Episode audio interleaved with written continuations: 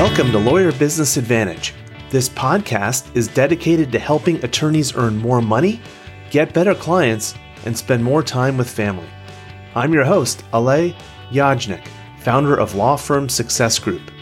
Smart business guidance for small law firms begins in three, two, one. And it's my pleasure to welcome to Lawyer Business Advantage Laura Terrell. Laura was a partner at Paul Hastings and DLA Piper, not just any partner, but an equity partner. Laura, welcome to Lawyer Business Advantage. Thanks, Alay. It's great to be with you. I'm really excited to have you on the show today because so many attorneys, uh, you know, aspire to become lawyers, and then when that happens, the next step is they aspire to become partners. But very few attorneys have achieved the success that you've achieved. I would love to hear about what would you say were some of the things that you did that allowed you and set you up to have that level of success? I think there are fundamentally, of course, lawyers need to have a great practice, be savvy attorneys, really skilled in their practice, really understand what their clients are looking for, and have a sense of how they can set themselves apart in terms of their skills and capabilities. But let's assume you have all that because I think most attorneys feel, hey, I'm I'm pretty good at understanding trial litigation in this particular area or I'm really great with deal work or I'm terrific at being able to really understand the nuances of trust and estate law in the state where I practice. But the added value that I really felt that I had to learn and which I recommend to so many people is really understanding the business of law because law is a business. And I know you talk about this a lot. You've had a number of great guests who've spoken to that. But I am a big believer that understanding the business of law is as critical to your success in a firm as being a good, savvy, talented practicing lawyer. I love that. And by the business of law, what aspects of the business do you think are most relevant?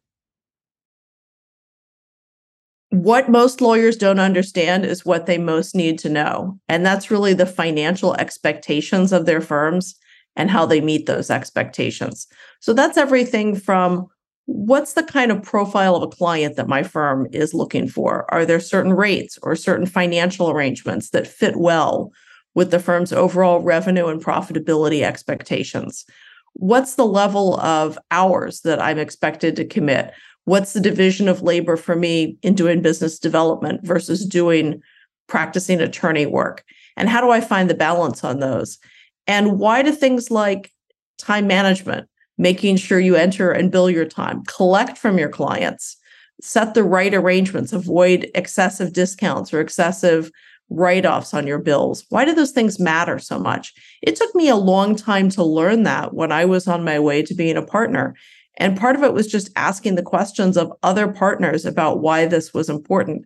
If you've never handled a bill, for example, and you've never seen what write offs can do to your bottom line and your margin of profitability, it's hard for you to understand why it really matters that you billed 10 hours on a project that maybe should have required three. And Alay, I really think this is relevant no matter the size of the firm you're at either in big law firms or in smaller law firms or in medium sized firms, even in a solo practice, understanding where you're losing the capability to meet those revenue profitability expectations and how you can mend that gap is so critical. Yeah, I, I couldn't agree any more with that statement. It's awesome. Love it. And yeah, I think so. There are and I'm not a lawyer, so I don't have the context, Laura, that you do. But it seems to me that if someone is being asked to hit a certain billable hours target, or they're being asked to keep their write downs to a certain percentage or a certain absolute number of hours, um, or they're being asked to do these things, track their time. Why do I have to enter time contemporaneously? You know, why do I have to go out and do business development? These are questions that if people have they should go ahead and ask the questions to get an answer so they understand why they're being asked to do it to begin with. To me, that just seems really obvious. And it's probably because most of my experience is actually in Silicon Valley. We're very encouraged to ask questions. We are supposed to know what we're doing because when we know the why behind what we're being asked to do, we're better able to course correct. We're better able to create. We're better able to adapt. And we're better, better able to get the job done. What is it about maybe traditional law firms where this continues to be such a mystery to so many attorneys? Well, first off, most attorneys would say, I didn't go to law school to run a business. I didn't go to law school to do finance. I went to law school so I could be a practicing lawyer. But in a model where you're part of a company or a partnership, or you're responsible even for your own bottom line, figuring out what it is about what you are providing in the marketplace can make money. And how do you make that money in a meaningful way is a question I think a lot of attorneys are not used to asking, and they need to get comfortable with that. In Silicon Valley, if you have a great new SaaS application that you're looking to roll out, one of your first questions is going to be how do we make money with this? And what does that really mean? It's not just a top line revenue, it's what your expenses are, your operating, your marketing. What's your scalability in this app? What's your scalability in whatever the product is you have? And one of the things I talk about with lawyers is I've really found it's no different in lawyering. It's you're providing a service, you're providing something that you're competitive with in the market. Maybe you have some of the true experts that set you apart, or maybe you have ways of working that really make you more efficient or more cost effective for your clients. So you've identified a need. Now it's up to you to try to figure out how you make that profitable in a meaningful way. Lawyers sometimes talk about things like, well, you know, I make a lot of money, I bring in a lot of clients, and they're really terrific clients. They're blue chip, they're great, they pay at top rates, they're reliable. But if you haven't looked at the underlying numbers for those clients, and you really need to do that, you might be surprised that they may not be the money making generator that you expect. For example, if you have a client that you bill $200,000 over the course of a year, but you only collect $150,000 of that and it's cost you 170 to do the work and the expenses and the other costs that you incur you haven't made any money and i find that can often be a foreign concept for some lawyers who are not used to thinking about those kinds of calculations so i think you have to get comfortable with the numbers you also have to start looking at your practice as a business and having a real business mindset it's not just that you could maybe take that client from 200,000 to 500,000. Scalability is great, but the profit margin has to come with it in order for you to be a business proposition, both in your own right and to a larger firm if you're part of a practice. Yeah, absolutely. And I want to go back to this idea of asking these questions because you did and you got answers, and those answers help propel your career.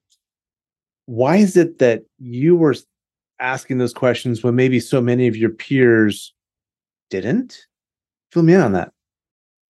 You know, it's a great question, Alay. And I think one thing that comes up in law school is a lot of people go to law school feeling that just like they might go to business school, thinking that this is really going to be a valuable degree. This is something that I can market. And when they come out of there in law school, you've gotten a lot of accolades. Maybe you've been on law review, or you've gotten a great clerkship, or you've gotten an offer from a terrific firm, and you're used to getting that pat on the head, if you will, or that straight A mentality of how you've succeeded to date. And when you go to a law firm, what is the first thing law firms tell you? Just do good work. Learn the law, the area of law, and the practice that you're in, and do good work. And you should be doing that, but it's not enough.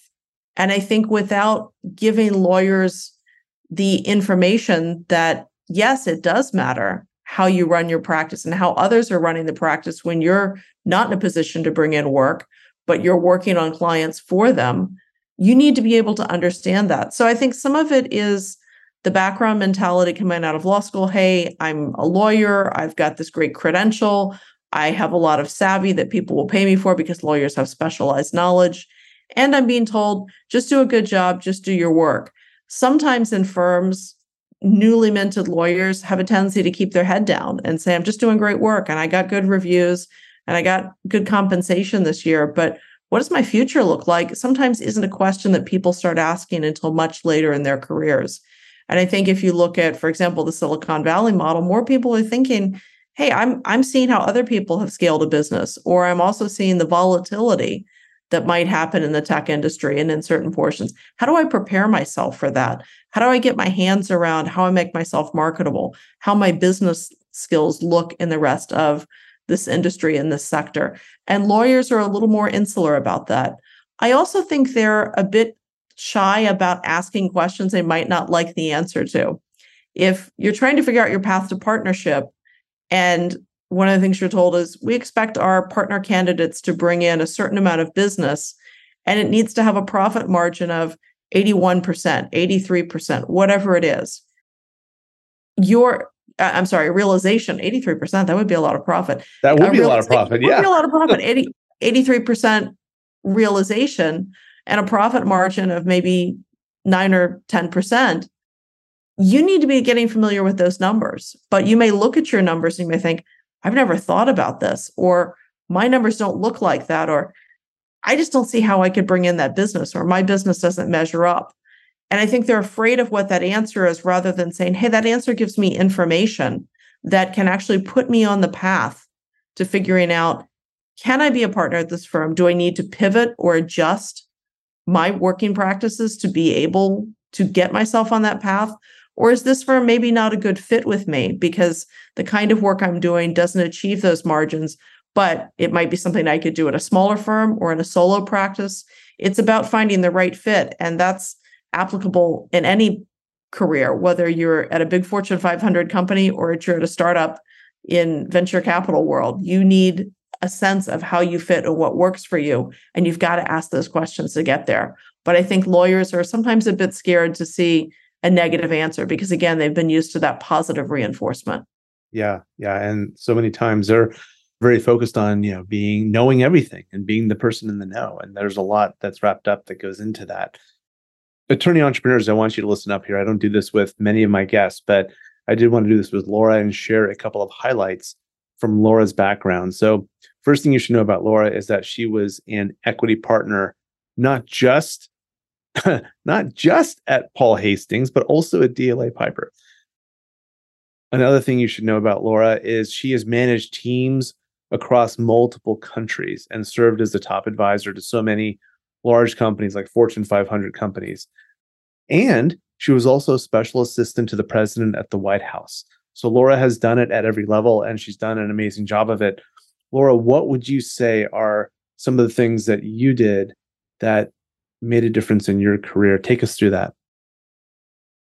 In a lot of respects, when I worked with clients around the world and in different markets, I was always trying to figure out what was important to them, what was meaningful in their business, what were the unique challenges I needed to understand that they had, whether that was in China or in the Middle East or in London or in the US. I was trying to really assess what were their special needs? What was it that was keeping them up at night? What was it that they needed me to listen to? I think one thing that's a temptation for lawyers to say, Hey, I've got a great solution for you. Let me tell you how I'm going to solve your problem. And clients are sitting on the other side of the table, sometimes thinking, No, that's not really my problem. That's something that you perceive. But let me tell you what really is on my mind or how I want you to understand and view this. Maybe the issue you're seeing needs to be viewed through the lens of a new acquisition and a new company that's going to change the landscape for a bigger company. It's going to require some redundancies. It's going to require some changes in employment. It's going to require some new ways of working. It's going to require a whole new rollout in a market that we haven't done before. So start thinking about that. Get my business concerns in line with your legal points and make sure you're thinking about both of them. I found that incredibly valuable working with businesses all over the world. In government, I think it's a slightly different view but it's also meaningful to me. And that one of the things I learned working in a very high level position in the US government was the importance of, again, understanding what the priorities are, where your role fits within that. If you're being asked to pivot from one issue to the next, be aware of that. Don't get so fixated on your pet project or something that you thought was really important. Events, developments in the world, developments in the US economy, shifts can really change what the priorities are for the one client you're working for in that instance and really thinking about how you meet that challenge. I'm a big fan of also stepping up to challenges and opportunities. Don't get so fixed on something that you think has been really your signature and so that you're not willing to see other opportunities and other possibilities on your horizon. There might be something else that you could transform those skills into. And for me that was always a real calling in my career was to be aware of that and to seize those moments when I could. Awesome. And Laura, one part that's no doubt helped you in your career is building a book of business. And you've clearly done that at a high level and you've been very successful. What are some tips that you can share that will help the uh, attorney entrepreneurs that listen to the podcast maybe improve their business development and marketing? I have a number of clients first that say, I'm a lawyer, I don't do sales. And I encourage them to really reframe and refocus their energy on that. Selling is not what you're doing. You're trying to build relationships of trust. You're asking people to put their faith in you as their attorney to come up with ideas, solutions, possibilities that are ones that they can really come to understand and see you as a resource for. That's not a sale, that's a relationship. And if you want repeat business, and if you want also to have people that come to value you, not just as a lawyer, but as a trusted business advisor, which is increasingly what a lot of lawyers do when they have that business relationship as well, that's what you have to focus on. The other thing I would say is I think sometimes people get really concerned about everybody in my firm does business development this way. And I'm not comfortable with that. Maybe I don't play golf, or maybe I don't have a lot of time on the weekends because I want to spend time with my family and my kids. And my response to that is you don't have to do your business development the way somebody else does it. You need to do it in a way that works for you and that creates an opportunity for you to connect with your clients. For a lot of your clients who also have kids and families and prioritize that time outside of work, focusing on what they need and how you can support them during the business day, whether that's meeting over lunch, um, trying to make sure that you get materials or information to them before they shut down for the weekend, as opposed to lobbing them something over Saturday and Sunday when they have other commitments. Those are important parts of business development as well. It doesn't always have to be a monetary cost or something outside the office. It can be supporting people in other ways. Sometimes it can just be supporting them in their own career, in their own business whether that's giving them an elevated profile, maybe giving them a position on a panel or a conference that you're doing, or seeing how you can support them in their promotion path. Those things are just as valuable. And I think it's important to recognize there's not one size fits all when it comes to developing and marketing your business. Love that, Laura. Thank you for sharing these insights with us. You clearly have a lot of expertise in a lot of different areas. What is it that you're doing now? Well, what I do now is I coach other attorneys and executives, persons in high ranking positions in companies, a lot of in house counsel as well, as, as well as some professionals outside the legal space. And most of them are in a place where they're trying to make a significant change, whether that's getting on the path to partnership, trying to get elevated in their company, or just trying to carve out more of a balance in their professional and personal life. That is a common theme. I know that's something that you talk about, um, something that is on the minds of a lot of attorneys and other business professionals. How do I find the right balance? How do I leverage my resources? And I love working through those issues with people because I've certainly been there. And I understand that can be an interesting and complex situation as well, trying to find that right mix and also trying to set some some guidelines, trying to carve out time, trying to set some boundaries, those things can be important as well. So I like working with people on all of those issues and anything else that is leading them to say, hey, I want to make a change or I need to adapt something in the way I'm practicing. What are some of the things that you're really excited about about your own coaching business? Well, I like running my own business. And for me, it is a manifestation in some ways of the skills that I learned as a lawyer for developing business. Similar relationships, understanding the need to know the industry.